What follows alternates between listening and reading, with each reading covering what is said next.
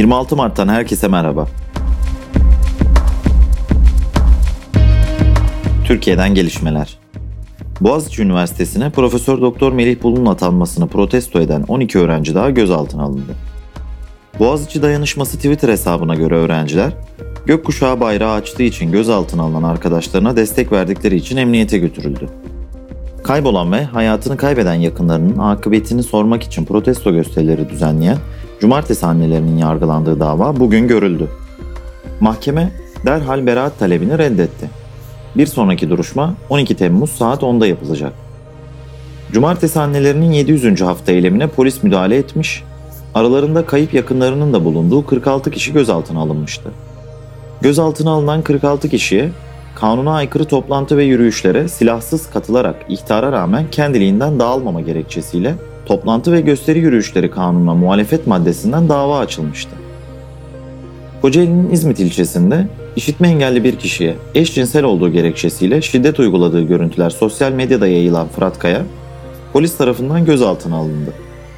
Yeni Çağ gazetesi Ankara temsilcisi Orhan Uğuroğlu'nun iddiasına göre Yerel Yönetimler Bakanlığı kurulacak ve ilk bakan Ankara Büyükşehir Belediyesi eski başkanı Melih Gökçek olacak. Sağlık Bakanı Fahrettin Koca, bilim kurulu toplantısının ardından açıklamalarda bulundu. Bakan Koca 14 milyon dozdan fazla aşı uygulandı. Mayıs sonuna kadar toplam 100 milyon doz aşının ülkemize ulaşmasını bekliyoruz dedi. Dün geç saatlerde oynandığı için bültene ekleyemediğimiz iki başarıdan da bahsedelim. Türkiye 2022 Dünya Kupası elemeleri ilk maçında Hollanda'yı 4-2 mağlup etti. Galibiyetin Avrupa'daki gazetelere yansımasını sayfamızdan okuyabilirsiniz. Sev Şampiyonlar Ligi'nde Türkiye'yi temsil eden tek takım Vakıfbank, ilk maçta 3-2 yenildiği Busto Arsizio'yu deplasmanda 3-0 mağlup etti ve finale yükseldi. Sarı siyahlılar finalde Imoko Voley ile karşılaşacak. Fenerbahçe teknik direktör Erol Bulut ile karşılıklı anlaşılarak yolların ayrıldığını açıkladı. Sezonun geri kalan döneminde takımın başında Emre Belözoğlu görev alacak. Dünyadan gelişmeler. Salgın nedeniyle video konferans yöntemiyle yapılan Avrupa Birliği Liderler Zirvesi başladı. İki gün sürecek zirvede koronavirüs aşılarının tedarik süreçleri ve salgının durumu konuşulacak. Zirvede Türkiye ile AB arasındaki ilişkiler ve Doğu Akdeniz konusunun da masaya yatırılması bekleniyor. Dünyanın en büyük aşı üreticilerinden Hindistan, ülkede yaşanan ikinci Covid-19 dalgası sebebiyle aşı ihracatına fiili bir yasak getirdi.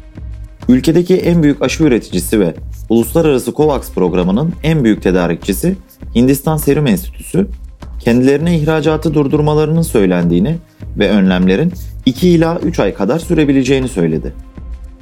İsveç Birleşik Krallık merkezli ilaç ve biyoloji şirketi AstraZeneca, ABD'deki deneyin yeni analiziyle COVID-19 aşısının etkinlik oranını %79'dan %76'ya çekti. ABD Ulusal Alerji ve Bulaşıcı Hastalıklar Enstitüsü, AstraZeneca'nın yayımladığı sonuçlarda güncel olmayan verilerin kullanılmış olabileceğini iddia etmişti. ABD ve Japonya, Kuzey Kore'nin Japon denizine iki balistik füze fırlattığı açıklamasını yaptı. Joe Biden konuyla ilgili bir açıklama yapmadı. Japonya tarafı ise füzenin kendi karasularına düşmediğini duyurdu. Balistik füzeler nükleer, kimyasal ya da biyolojik başlıklar taşıyabiliyor. Uzun menzilli bu füzeler güdümlü ya da güdümsüz olabiliyorlar. Birleşmiş Milletler Güvenlik Konseyi kararları Pyongyang'ın bu silahları denemesini yasaklıyor.